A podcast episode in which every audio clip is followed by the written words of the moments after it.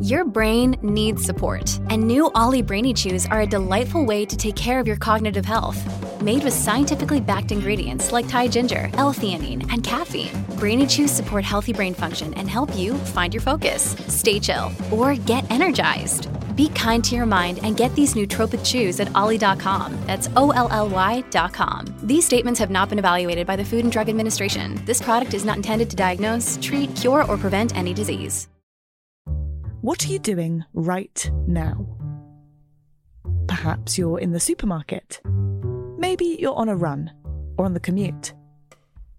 But wherever you are in the world, and whatever you're doing, right now you're also listening to my voice. This is the power of podcasts. The ability to communicate with your audience in an intimate and intentional way through audio. I'm Bea Duncan, Senior Partnerships Producer at Intelligence Squared. We've been a world leading forum for talks, debates, and events for over two decades. And we also use our cutting edge curation, creativity, and editorial expertise to elevate your brand to new audiences with podcasting. Intrigued? To find out what we can do for your organisation, book into a free consultation with me today. Find out more by going to www.intelligencesquared.com forward slash partnerships.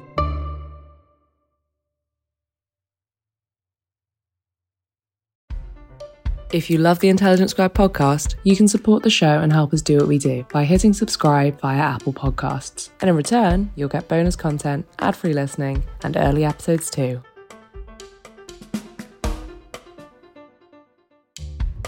Welcome to Intelligence Squared. I'm Connor Boyle. On the podcast today, Kubra Gümüşay, the activist and author whose new book explores language and how it both shapes and distorts how we see the world. We often think of language as expressive, a way of opening doors, a tool for enhancing communication or creating new dialogue. But of course, a tool so powerful can also take us to unforeseen or unintended places. It can create narratives that become fixed, unhelpful, or exclusionary. Kubra Gümüşay is a writer and activist focusing on social justice and public discourse. Her new book is Speaking and Being, which looks at the power of words, asking whether language creates freeing new spaces or whether new labels and words actually wall them off. Kubra's book was a bestseller in Germany, where it was first published, and the English edition is now hitting shelves. Our host for the discussion today is Danielle Sands, Senior Lecturer in Comparative Literature and Culture at Royal Holloway University in London, where she works across disciplines bridging philosophy, literary studies, and critical theory. Here's Danielle with more.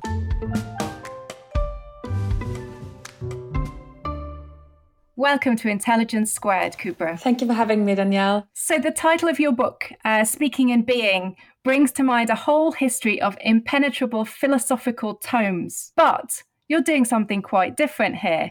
You're writing really accessibly and urgently about very contemporary political questions. I wonder if you could tell us a little bit about how you came to write the book and how you settled on a title. Initially, I wanted to write about silence, the continuation of silence, how the first generation of immigrants were considered to be silent, quote unquote, because they did not speak the language, how the second generation spoke the language but was not close enough to microphones, hence, again, was considered to be silent. And then the third generation spoke the language, had access to microphones, but was only allowed to speak on certain topics in certain roles. And to me, that was a continuation of silencing and silence. And so I wanted to write about that, but then I thought it was quite cynical to write about silence when in fact I could use this as an opportunity to speak. So after almost 10, 15 years in the public discourse and the political discourse, where I had been engaging in the very timely topics of our times, but having entered this from a very different perspective than some of the other people who had been joining these debates, I had been joining these debates from the perspective of those who saw the real life impact of those words. So I entered not out of curiosity, but out of the desire to create a discourse that would allow for us to exist. So to me, it was there. There was a lot more at stake than to some of the other participants of those debates, And after years and years of these very intense political debates where I did not see any constructive, productive outcome, where I was quite disillusioned by realizing that it was a spectacle um, rather than an actual sincere interest in trying to solve the, the topics we we're discussing. I then wanted to understand and find out what is it that leads us to having these very destructive debates. And then I decided to dig as deep as possible. And then, um, and I wanted to hit something hard enough that would be worthwhile working on. And to me, that was language.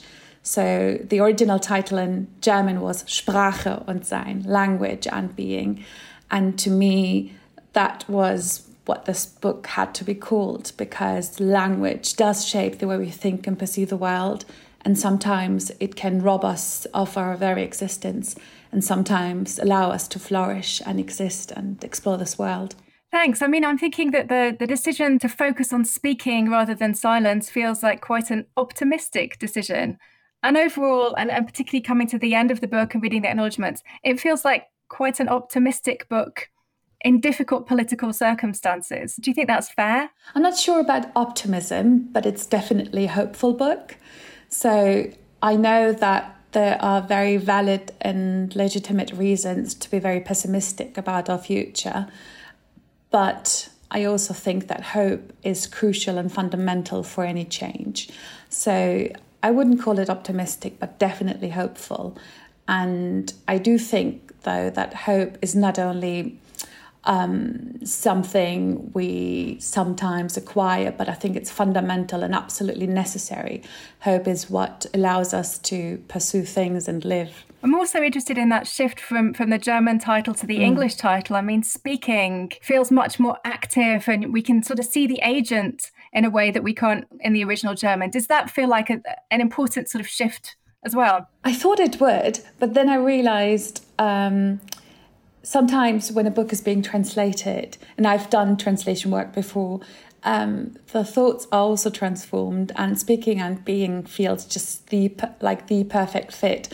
And um, yes, it is a lot more active, but I think in German sprechen und sein wouldn't work because um, sein is a more static thing than sprechen, which would be a lot more active. So there is some coherence in the German title and some uh, coherence in the in the English title. So work really well, and it's one of the wondrous things about translation.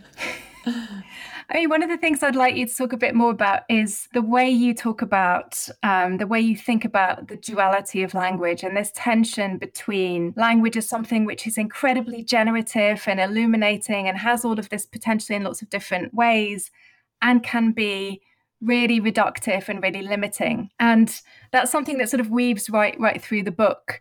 I wonder if you could sort of talk us through that, maybe give us some examples. Mm. This was a question that actually was one of the guiding questions throughout the book because I did want to find out can I exist in a language I was not meant to speak in but be spoken about? And in the acknowledgement in the, in the English version, I did um, share some of the insights that I had gained through writing the book. And so while I was struggling with this very um, with this question, after having finished writing this book, I was then asked in interviews to talk about the different emotions that I connected to each language. The journalists wanted me to share certain sound bites. And I felt uncomfortable doing so, but because I realized after having finished the book, it wasn't true anymore because I did not have these very stark connections to each language but I had come to the realization that I could be in any language if I had the audacity or the courage to change the language, to allow and create space for myself and people like me within a language. That was inspired by a quote by James Baldwin, who I'm paraphrasing him, but um, he, like many writers before and after him, was struggling with this very question too. Um, you know, working and writing in a language that also dehumanized people like him, that did not have words to describe his experience, his perception of the world. So, as an Afro American writer, homosexual writer who left um, the US in the 60s to live in Paris, in France, in exile. And he thought a lot about this question. And, and in one text, he writes about this relationship to the English language. And he says, yes, it might be the language's fault that it doesn't carry words to carry the weight of my experience. But he says, it might also be my fault because I've never learned to use language, but only learned to imitate it. And this I think, is a very thin but fundamental difference. If we see language as a building that is ours and can be changed by all of us, although it is quite, um, you know, hard at one point and um, uh, um, you know, has walls that can hurt us, uh, rooms where we can suffocate. We do also have the tools at hand to open doors, create new windows, tear down walls, and um, build new extensions and work on this building so that it allows us to be and live in there and inhabit that space, inhabit that language. Um, and that only works if we don't just imitate the movements through this building, but realize that we do have the tools to change this, that language is a tool and if we learn how to use it rather than just imitate the way people have been using this tool before us, I think we will be able to break out of that sort of cycle. And, um, and, and that to me was the answer to this question. It is possible, but it takes a lot of courage, a lot of pain sometimes, and maybe years and years, and you might not live to see the outcome but certainly there will be some change. And you talk about sort of learning about language in that way, learning about how to inhabit it differently in the process of writing the book. So, is there something about the process of writing that that sort of sped up that that learning for you? I was having this conversation with a few other writers as well because I did not write this book with answers, but with questions. Um, so I was I'm always quite impressed by writers who already know what they're going to say, um, and and just sort of write that down. Whereas I have things I want to understand, and this is how I approach it. And also, but I think that mm. makes the book feel really alive. Mm. I think you know you can feel that when you're reading it, the sense of you're working through some of these questions and you're open to different sort of ways of navigating them. Yes, and I and I also really enjoy connecting dots that weren't connected before, and really curiously wonder. And I think this is also one of the things that we are being robbed of in the political discourse. Only some people are allowed curiosity, some others are forced into the role of having to answer, to be responsible for, to be representatives of. And to me, curiosity means to be allowed to be and then to explore from where you stand and then walk through the world and try and understand it looking at through someone else's eyes and connect the dots. So to me it was also a very empowering moment to then say because that to me is speaking to be allowed to curiously explore rather than having to answer what others have imposed on me as knowledge I have to have simply because of the projections they have onto me. So I, I must say, I really do enjoy this and I don't want to ever give that up, although I know it's a lot easier to fulfill that role of you know saying the things that are expected of you to say so um, yeah i think curiosity is a very empowering element to anyone who is marginalized. Uh, you you made a brief reference to your multilingualism, which is something that sort of again comes in and out of focus in the book. And I think one of the really striking things that you say is when you talk about how some kinds, some languages are more valorized than others, and some kinds of multilingualism are more valorized than others. And you frame multilingualism as a reminder that there's no one particular way of naming or describing or categorizing that's absolute and that, that multilingualism can teach us something about what not to do with language i suppose. I think the moment you speak more than one language you understand that the world can look very differently and and then you travel through worlds. And to me this did create some, instill some sense of humbleness in um, me, as in not knowing what there is still to explore and an understanding of how little I have covered with the very few languages I speak. One of the languages that inspired me most while writing this book was the language of Potawatomi, a language spoken by an indigenous um, uh, tribe in the north of the US, um, in Oklahoma, and today's Oklahoma, a language whose speakers were subjected to a genocide and a language that is only spoken when uh, by very few people. And at the at one point Robin Wall Kimmerer who is part of this um, group she describes how there are only uh, nine nine fluent speakers of this language.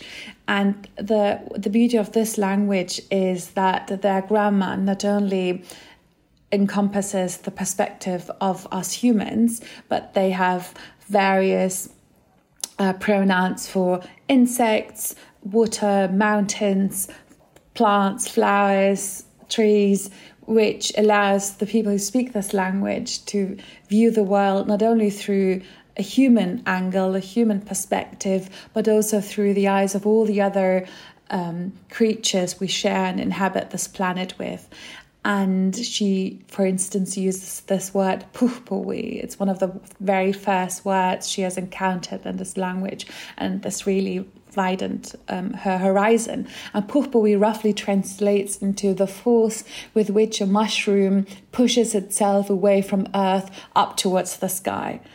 And you know, you might think of this as you know, very um, sort of a specific phenomena in nature that has a specific name.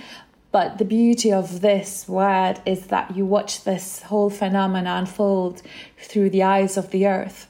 So you watch how this mushroom pushes itself away from earth towards the sky. Uh, you know, bypassing humans who believe themselves to be at the center of the universe. And this language alone really did raised this question to me of how differently we'd be debating the climate justice, climate crisis if we you know, in our daily lives, we're used to look at the world not only through human eyes, but also through the eyes of trees and water. And, and this language is spoken by very few people, but that does not devalue its unique perspective quite the contrary. And a lot of privilege in today's world is connected to the audience you will gain through speaking a certain language, um, the money you will be able to make by speaking a certain language. And this is how we have come to value um, uh, languages, um, not only culture and heritage, but also uh, um, economic power in today's world that you know has led to many people, for instance, to teach their children Chinese so that they might be able to do business with that part of the world. So this is how privileges also change. But this language is a beautiful example that um, there's beauty in every language, even if it's only spoken by nine people. Yeah, absolutely. I mean, when I was reading that part of, of, that book, it did make me reflect on sort of the the anthropocentrism that is embedded in so many of our languages and the ways in which that informs our attitudes towards things like climate mm. crisis. And I don't know if you you know it, but there's um there's a Dutch uh, scholar called Eva Meijer who's written a book called When Animals mm. Speak, which is talking about the ways in which we assume that animals are silent but actually we are silencing the languages that they are speaking and we need to think of new ways of facilitating communication rather than just not not listening. Yes and and i it has changed the way i walk through the world. I mean just imagining you know, right now i'm sitting in an office and looking out there into you know in cambridge and i'm looking out into the front yard of this department and there's a tree but it's quite alone, uh, as in it's surrounded by a little fence, and then you know there are stones everywhere, so there are no other trees close by, and um, for some reason we do think we give life and we do allow things to be there, when in fact sometimes we don't. We quite we do the opposite. Um, and just to wonder what kind of story this tree would tell about this department and all the people passing it by, and that we are being perceived by the things we deem to be merely objects. Yeah, absolutely. I mean, I, I, one of the things that struck me was your book is a book about dialogue, but it's also about the limitations of dialogue in lots of different ways. So it's about learning when dialogue is possible and productive, and when we should perhaps step away from the table and decide not to engage. You know, what are those moments when when we should do that? I think one of those moments are when we hopefully soon enough realize that not all participants of that discourse are sitting at the table, but some are lying on the table, and we cut through their flesh and uh, um, analyze and wonder, curiously explore their humanity by cutting through their flesh. So, anytime the very existence of people are um, in question and are debated, these are the debates we should not engage in. And that's also, I think, one of the you know, uh, when we talk about civility, you know, everyone is asking for civility, and I'm very much in favor of that. But sometimes um, it is impossible to speak in civility when when your when when your uh, flesh is being cut through, and then we expect for from those people to you know be calm and um, you know give reasonable uh, responses and all of that, and then civility becomes a form of uh, dehumanization by um, forcing people to not react in the most human way, and that is to yell, to cry in pain, to show emotions. So I think that is a question worthwhile asking is anyone lying on the table at the moment as we speak? But um, I've also come to understand that we should. What one of the elements. I saw as part of us having a destructive culture in our in our political discourse is that we are incentivized to pretend we have the full answer and to enter the stage with some form of absolutism. And then we encourage and incentivize people to um, fight and you know be in a battle um, over who's who speaks the real truth, quote unquote, and then win over the audience rather than to actually truly listen. And that doesn't mean both sidism. What I actually want to uh, um, advocate for is maybe it helps to use an example from Indian philosophy, but it's also very common in many philosophical and religious traditions. And that is the image of this dark room. And in this dark room, there's a huge elephant. And then people are invited in to describe what an elephant is. And some will say elephants are soft, long animals. Someone else will say elephants are thin, hairy animals. And another person will say elements are heavy, leathery animals. And all of those perspectives are simultaneously true, although contradictory. The moment one of these perspectives is being regarded or uh, is being seen as the universal, objective, neutral perspective onto the world, um, we will not only oppress all the other perspectives, but we will also miss the opportunity to understand what there really is. So, the task of the public should actually be to contextualize perspectives, to bring them together, to create a great understanding of what it, what there is, and that is only possible through some form of humbleness with which we should enter the public discourse. Again, that doesn't mean that whenever we discuss something, we have to consider all perspectives. Say, if we were to discuss the danger that um, um, uh, the threats that could be caused by elephants, we could, I think, in good conscience, um, neglect the perspectives of those who uh, want to, who describe the beautiful and long eyelashes of elephants, because in that moment, that is not relevant to the context. It is true, but not not not, not necessarily relevant. So to use it um, in, in practice, for instance, would mean if we were to debate the institution of police, to some, this institution um, means security and peace and order, and to other people, the very same institution means threat, racism, murder. These very contradictory perspectives are simultaneously true. What happens in the current public discourse is that we ask who speaks the real truth, quote unquote. So they have to each enter the public domain with absolutism and win the audience over. But what we should actually do is um, bring these perspectives together. And that means if this institution is not able to provide peace and safety and security for all, one, how can it do it? Two, is it able to do it? Three, are there alternative ways um, to implement peace and security in a society rather than uh, criminalizing uh, certain people and uh, and actions. And we don't even come to the point of asking one, two, or three because we're stuck at the point of who speaks the real truth. And the very same dynamic we can see with uh, discussions and debates on sexism, uh, climate change, and climate crisis, as well as um, uh, poverty and uh, the economic crisis and racism.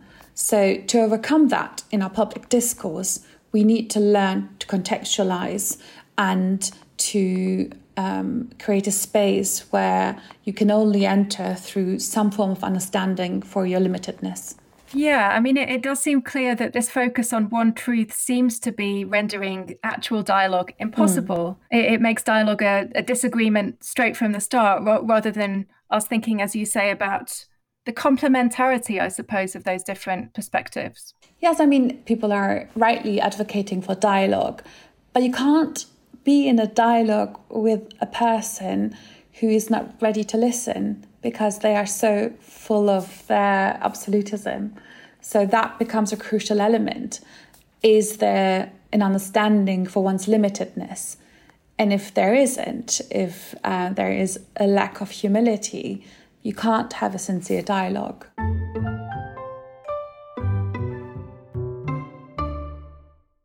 Would you like to support Intelligence Squared in what we do? Well, just hit subscribe on Apple Podcasts and you can listen to Intelligence Squared ad free, enjoy exclusive bonus content, and get weekly episodes in advance too. Hit subscribe and we'll see you on the other side.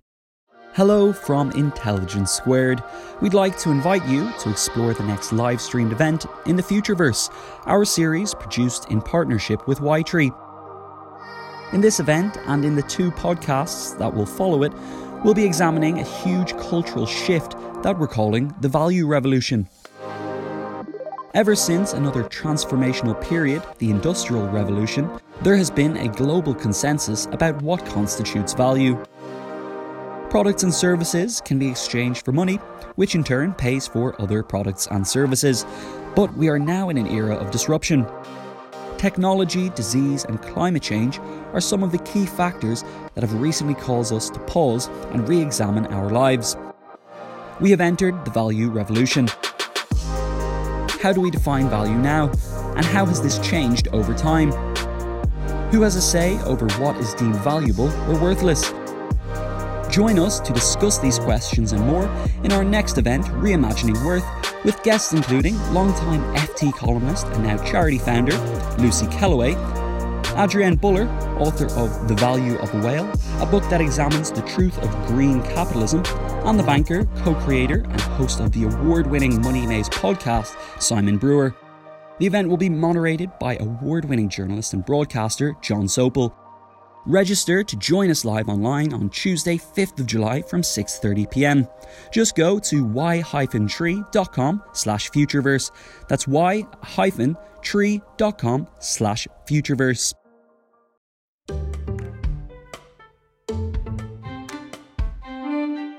So one of the other limits or threats to dialogue that, that you raise in the book is, I suppose, the burden of labor placed on certain kinds of people, marginalized people, to explain themselves or to translate themselves. And you give us this useful distinction between the labeled and the unlabeled. So the labeled who are people who are marginalized usually by a virtue of their or perceptions of their race, sex, gender, sexuality, or class and often reduced to their label and not seen as um, individuals. And then the unlabeled, who seem to sort of pass freely in language without being reduced to these types.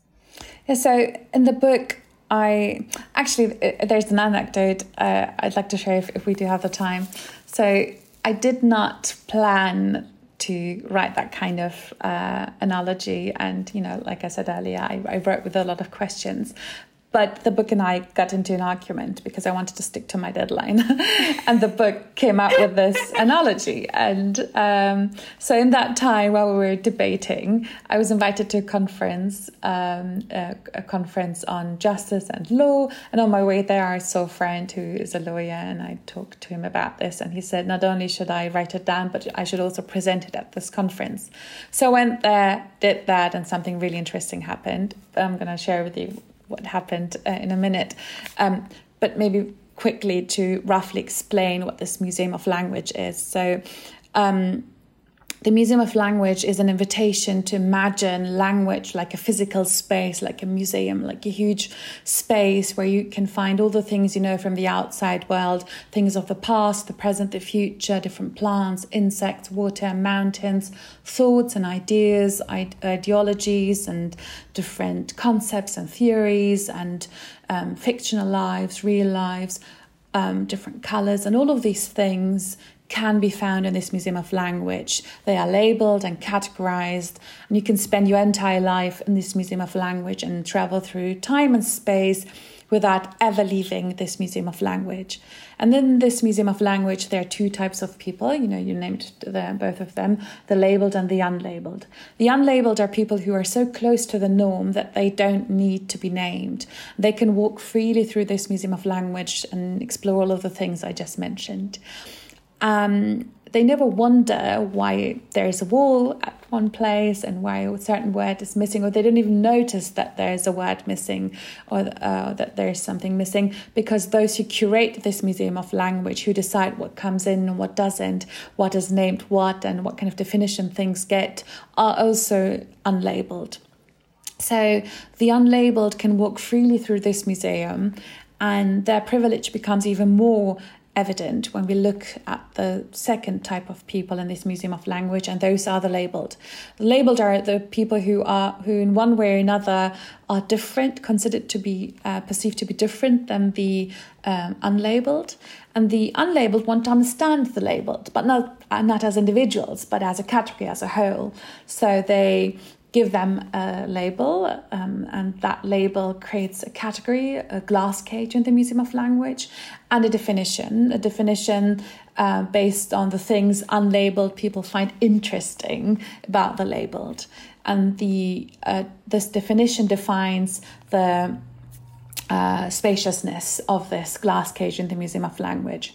So some people uh, um, live in the Museum of Language curate it in these glass cages and then they run against those glass cage walls and uh, because they don't fit to the category they've been uh, um, um, um, sort of put into and that causes pain so they now only walk maximum distance to the definition of their category and uh, degenerate into caricatures of themselves into stereotypes Others, however, however, keep walking against those glass cage walls.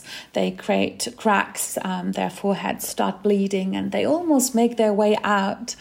But then the inspection begins. The unlabeled want to understand, quote unquote, the labeled. Uh, why don't you fit your category? And this person is now being analyzed, every inch of their body, their being, the texture of their skin, their hair, the way they live and love. And all of these things are being scrutinized and analyzed. And those people allow that scrut- um, scrutiny, that kind of dehumanizing inspection to happen because they believe that at the end of this, they will be granted freedom. But at the end of this inspection, they are introduced into a new, slightly larger glass cage that um, has been now adjusted based on the answers they gave through the, throughout the inspection. And some are then happy in this slightly larger glass cage, and others uh, run again against those glass cage walls on their very first day. So I presented this analogy at this conference, and then uh, something interesting happened. Uh, together with me on the stage was a professor of law. and she talked about the Anti Discrimination Act in Germany and how old white men were amongst the groups of people who profited most uh, from this law, from this act, since they would. Um, if they were um, subjected to ageism, um, be quite successful in their claims and would get um, uh, um, sort of um, at court were quite successful with this and that they highly benefited from this Anti Discrimination Act. And people in the audience were quite appalled by this because, you know, they didn't think of that particular group when discussing Anti Discrimination Act. And then uh, someone raised their arm. It was an old white man and he expressed his discomfort about the way people were talking about old white men in this room. And then the discussion got even more heated, and I sat on stage and was quite um, amused to see a new element because now, for maybe for the first time in his life, this person who has been regarded an individual was suddenly seen as a representative of. Maybe, and then I intervened and explained what had happened in this room.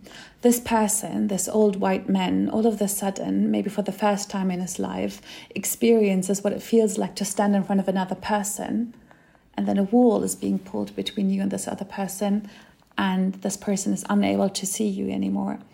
You speak, but you can't be heard. Maybe for the first time in his life, he knows what it feels like to be seen as the representative of. All of a sudden, instead of doing the things he wanted to do, he's now busy trying to understand what the other people he is now being put into the same category are doing, why why they're doing this, trying to produce knowledge around this, trying to explain himself all of a sudden, instead of doing what he wanted to do, he's now busy trying to prove that he is not like those negative stereotypes around his uh, category, that he's not sexist, not racist. All of a sudden, simply because now he's being labeled, he leads a different life. Instead of being an individual, he's now busy trying to prove that he's not what they think he is. So, for the first time, maybe in his life, he experiences what it feels like to suffocate in a glass cage. And he only experienced that though in the, in that very room. So physically and time wise limited. Only in that brief moment, that small space on this planet Earth, he experienced something that all of the other people I had shared the stage with didn't know any any different for their whole lives. So what I'm advocating for is not to say, okay, uh, everyone has to be labeled so that they can feel the how how it's like to suffocate in those labels. But what I'm actually advocating for is to understand that those labels are just tools, like those words we use when we describe nature. We use different colors, and these color names, right? They are just um, names we use to describe certain parts of the spectrum of colors because we also know that you can have very elaborate discussions on whether color is green or blue or whether it's orange or yellow. So these tools are simply tools. Those rooms and this Museum of Language are simply rooms. We turn them into glass cages in, when we um, live with the ignorance of knowing who someone is simply because we've put them into the right category oh, um, you know, you're a Muslim woman, I know who you are, you're a refugee, I know who you are, you're a trans woman, I know who you are. This ignorance, this absolutism, the illusion of knowing, however, is nothing that only individuals um, develop throughout their lives. This is incentivized in our public discourse, in our um, institutions of education, um, in culture and society. So, what we do need to learn is to create spaces where you can curiously explore the world with humility. Why do you think we are so fixated on categorizing things? I mean, historically, this is how we created dominion, right?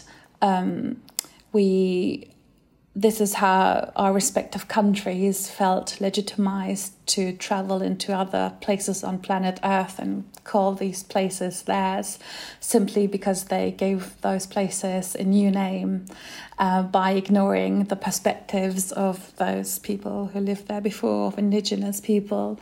Um, by naming, we have created power over nature and other human beings, and we do that to this day in academia to this day, um, our knowledge production is um, a tool of power over others, who is deemed free, who is deemed uh, progressive and uh, democratic, and how do we sometimes misuse these to legitimize entire wars? So, um, I would say that naming and categorizing is a very powerful tool and unfortunately often um, misuse as a form of oppression. I'm wondering if we could come back to one of the things that, that we started talking about earlier, which is the idea that maybe some things can't always be translated or shouldn't always be translated. There's a great moment in your book when you're asking what things are lost when they're translated into purely secular language. Mm. Um, and I'm fascinated in these questions about these questions because I, I a sort of a philosopher of religion uh, by training. Yeah. But I think there's something incredibly powerful about resisting the pressure to translate everything or to make everything completely transparent. I mean, this especially becomes a problem when you translate into a language that is not well equipped for what you want to translate. So, if you want to translate religiosity into a secular language that does not have the uh, is not well equipped to encompass that, you end up uh, changing what you want to translate in a fundamental way. So, the example I give in the book is like trying to explain to someone who doesn't understand the concept of love why you are with your partner. And then you give all these different explanations because you don't want to just translate, but you also want to be understood. And with that expectation, what happens is that you know you give one answer and it's not really um, uh, uh, sufficient for this person because they still are not satisfied with the answer. So you give another um, answer and another answer and another answer, and at one point you end up saying he or she gives me financial stability which is definitely not the reason why you are with your partner. But you end up saying that because in that language, that is the only satisfactory answer that will make someone else understand it. And then, and then they will say, ah, oh, and you will be, for a brief moment, maybe a relief that they finally understood you just to realize that you've given an, an, an answer that is not accurate. I was also thinking about this in relation to empathy and and maybe there also being a pressure to make one empathize with the other, if you like. And the way that empathy is such a sort of strong currency in our cultures where we think in order to be respectful or to behave to generate justice, we need to be able to empathize with everybody. And how this might be problematic given that empathy is so dependent on similarity and proximity. Yes, and I think the beauty of developing one's own tools of empathy is to stretch yourself to a point where you might be able to reach a point where you can look at yourself. So, to me, one of the trainings I involuntarily did was when I was confronted with hate. And I really did want to understand why they would view me in a certain way and certain manner. And it was a painful process, but a very beautiful process at the same time because I came to see the world through very different eyes and to look at myself through um, their perspective. And and I could understand certain things that I didn't understand before. Um, it um, it can really widen your horizon. And I'm not saying that we should all learn how to look at the world through hateful people's eyes. Um, what I'm rather advocating for is to create our own tools and bridges to look at the world through someone else's eyes rather than just trying to impose our perspective onto someone else. Because this is also what um, you know this need for this desire for proximity uh, proximity as a tool of empathy does. Because we uh, want don't want to leave our perspective um, and and impose our perspective onto others, uh, which might not in any way be true, but then we are living in the illusion of we are the same when in fact we're not. So um, to learn how to look at the world through radically different eyes is, I believe, um, a, a beautiful pursuit since it does allow us to have a great understanding of the world. And I think you're suggesting that we need to be willing to make ourselves uncomfortable in order to do that, rather than sort of staying in our positions and projecting. We need to be able to do something more radical. And and also, I would advocate that for some people, it is a radical act to learn how to look at the world through your own eyes because when you are when you grow up in a culture when you are being looked at when you from a very young age are trained to answer the questions of others about your hair, your skin, your family, your religion, instead of wonder about whether penguins can fly or why trees grow upwards. Um, it, it can become a very emancipatory act to learn how to look at the world through your own eyes. Because women um, uh, racialized groups um, any marginalized group in our society learns how to survive and live in a society by always also having this the the this double consciousness Web Du Bois talks about, right? The consciousness of mainstream society, how they will view you. So you enter a bus and don't want to look threatening, so you behave a different way because you always also consider the perspectives of others. So you are trained in looking at yourself through someone else's eyes. And in those cases, I would say it can it is an emancipatory act to radically be yourself and look at the world through your own eyes. And honestly, it's a lifelong process as well to learn how to use your own sets of eyes. Um, because most people don't know how to use their eyes, don't you don't learn how to look at the world through their own perspective. One of the tasks and and uh, thought um, games that does help to train that is to ask yourself is there any emotion, any phenomena, any feelings I have experienced, seen, or perceived um, that don't have any word in any language that I know of?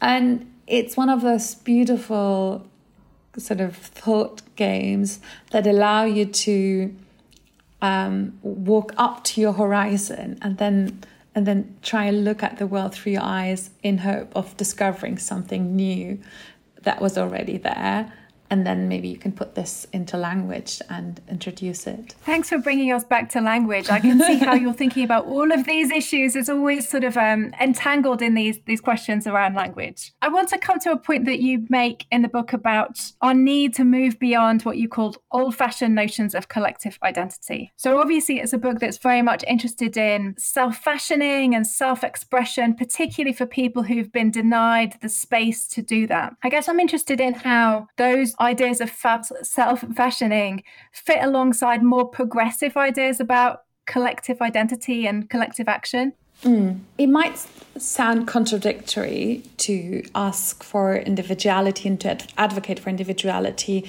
when this very neoliberal approach of we are all individuals and as long as we you know work hard we'll all make our way through this world successfully uh, and that this lack of solidarity leads to i would say most of the problems we are facing in today's world.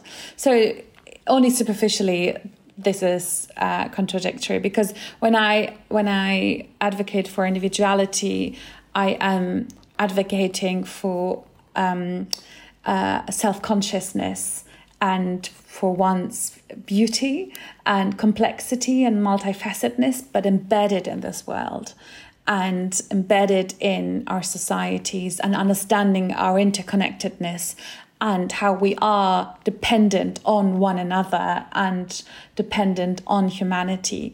The moment we deem our individuality to be the end of this world, the moment we live with the illusion of our horizon to mark the uh, uh, the, the end of the world, yes, individuality will turn into destructive power, um, into even a form of oppression, um, where we've universalized this very limited perspective. But if we use individuality as a training to see complexity and multifacetedness and ambiguity. And if we use it to also understand the connectedness that there is, um, if we train our brain to understand the, um, uh, um, to, to contextualize information and perspectives, we then you can use this as a tool to bring people together. Because what happens in our respective societies at the moment is that obviously governments need to be um, uh, um, pragmatic. So what they do is they create the illusion of a norm of, of, of people in society and build structures around this. Um, healthcare systems, uh, educational systems, etc., etc. What then happens is that um, because it doesn't encompass all the people in our societies, uh, people are structurally excluded and are then forced to name their differences as markers of identity and difference, not because they um, that particular identity is necessarily important to them, but because this is what excludes them in society. So they have to refer to that um, marker of difference that structurally oppresses them. And then they form a group identity around this to um, lobby against the structural forms of oppression that have been based on this. Um, so when when we look at all these different groups who we deem as you know um, people who um, uh, create fractions or um, you know disrupt society or disrupt our sense of unity. What they actually do is prove that it's an illusion of unity. It's an illusion of oneness. And to have to to create true unity, you, understand, you have to understand, not only understand our differences, but also create structures that allow our differences to be um, uh, uh, carried within our system. So during the pandemic, for instance, uh, I was working with um, some government officials and trying to find out how to act in a way um, because I was asking myself, okay, what is my task as a writer, as an intellectual, as an academic? And obviously, I, or, or rather, not obviously, but uh, sadly, uh, my task seemed to be to wait for the government to do mistakes that were preventable, to then write essays about how they've done stupid things and then get, be applauded for that. Uh, so I wondered, can we help to um, prevent certain mistakes from happening? So we did a lot of work on this, and um, one of the things that I came to learn is that uh, if you, if uh, people in charge and power understood their role as being servants of society and seek out um, um, and seek to know what happens at the fringes of society, at the margins of society, um, before things escalate, before problems escalate to the point they can't be solved anymore. Um, and then find out what happens at the margins and then build society and build structures and build uh, policies around the fringes and then move to the center. What you would have is a more holistic approach to society, and you would also avoid um, building structures around uh, a norm um, that truly no one really fits in, and and then you can create uh, a, a, you can create unity, and then you can create uh, a sense of belonging, and then you can create um, an identity that people can feel comfortable in. But unless this identity, this sense of unity is based on an illusion, uh, it will always be a marker of oppression. I've got one final question for you, which is sort of building on those things that you've been saying about what we can do moving forward. So, in the towards the end of the book, you you identify a tendency towards a sort of very judgmental culture, particularly on social media and those kind of environments where there's no space to make mistakes. And what you're advocating for is thinking about ways we can give people space to develop and learn and think without being shut down if they make those those mistakes as they're learning. Are some spaces better suited to that than others? Are some platforms better suited to that? How how can we sort of facilitate those? Yeah, it's an interesting question because when we look into those spaces, right, uh, Twitter, Facebook, and these different social media platforms, what they do is they rob us of our sense of time and space. So we become this very narrowed down version of ourselves because we have to, time wise and space wise, sort of reduce to one identity. When in fact, in our daily lives, we are different, right? Within a day, we can be happy and sad, uh, joyful and uh, and extroverted and introverted. We speak differently depending on the spaces we speak in with our children, our parents, our, friends, our colleagues, etc., etc.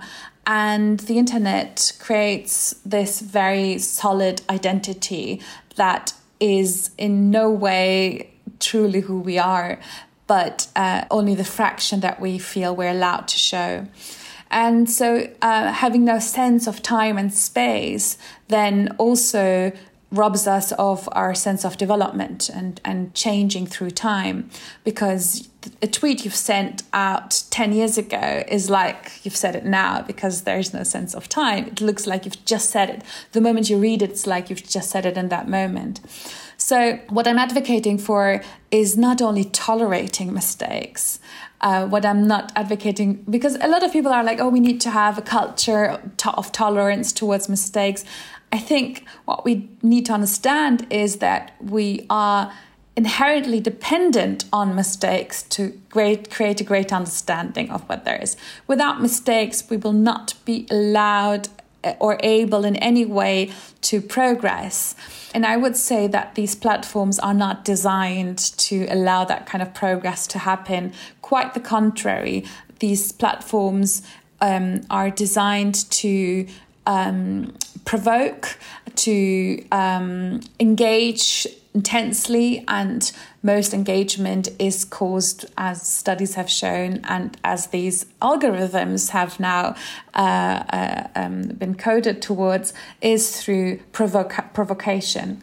And, and what happens is say if we were in a restaurant and someone would enter this restaurant and just you know start yelling at people we would react to this person but not to um, sort of give this person attention but to show that we don't accept that kind of behavior in that restaurant. And then at one point, either this person would leave or the restaurant manager would say, you either comply with our rules or you leave. On the internet, what happens is with every provocation, this person collects a new sets of new eyes onto itself and a lot more attention with every provocation. Uh, attention, attention, attention with every provocation. And unfortunately, we mistake attention for relevance.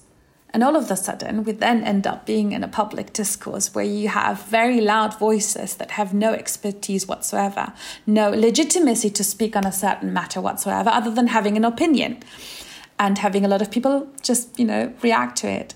So I would say these uh, spaces are not well equipped for that. That doesn't mean it's not possible. I'm just saying it's not incentivized to have that kind of discourse that is also why I would advocate to create these spaces ourselves, either um, you know in our neighborhoods, in schools, at university, but also on national TV and our our um, mainstream programs, because people have to see and witness how it, how a productive discourse looks like looks like. Because people we do imitate. We learn through imitation um, before we become users of tools. We first learn how to imitate. And if we don't witness that kind of um, productive discourse anywhere in our lives, we will not be people who live by that.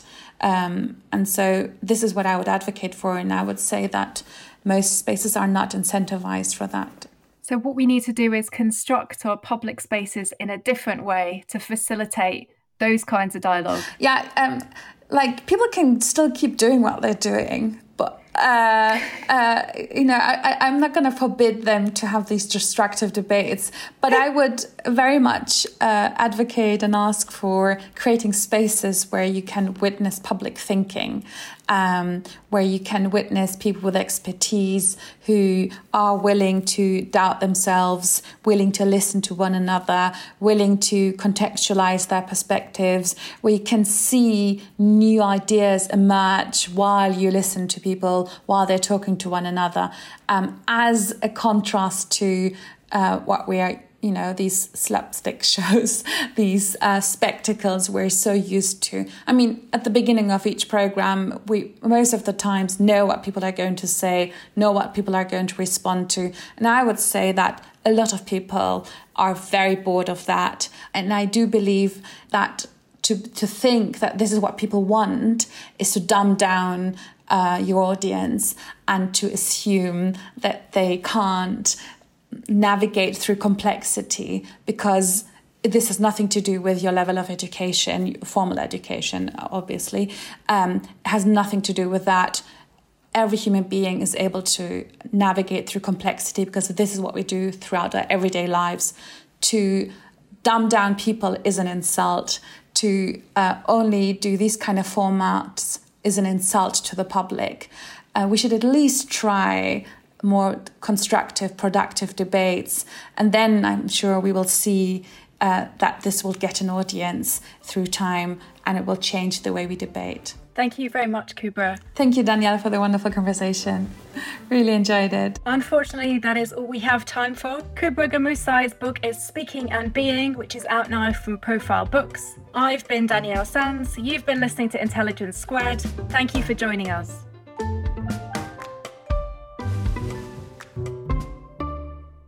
If you'd like to support us in providing a home for passionate debate, deep discussion, and answering the big questions that really matter, do consider becoming an Intelligence Squared Premium Podcast subscriber today. For just a small amount each month, you won't just be directly helping us continue to do what we do, you'll also be getting exclusive episodes each month ad free listening, and early access to. Currently available via Apple Podcasts. You just need to hit the subscribe button. And if you're not an Apple user, don't worry, we're working on something for you too. Thanks for being a listener, supporting Intelligence Squared, and you're just one click away from getting some exclusive extras too.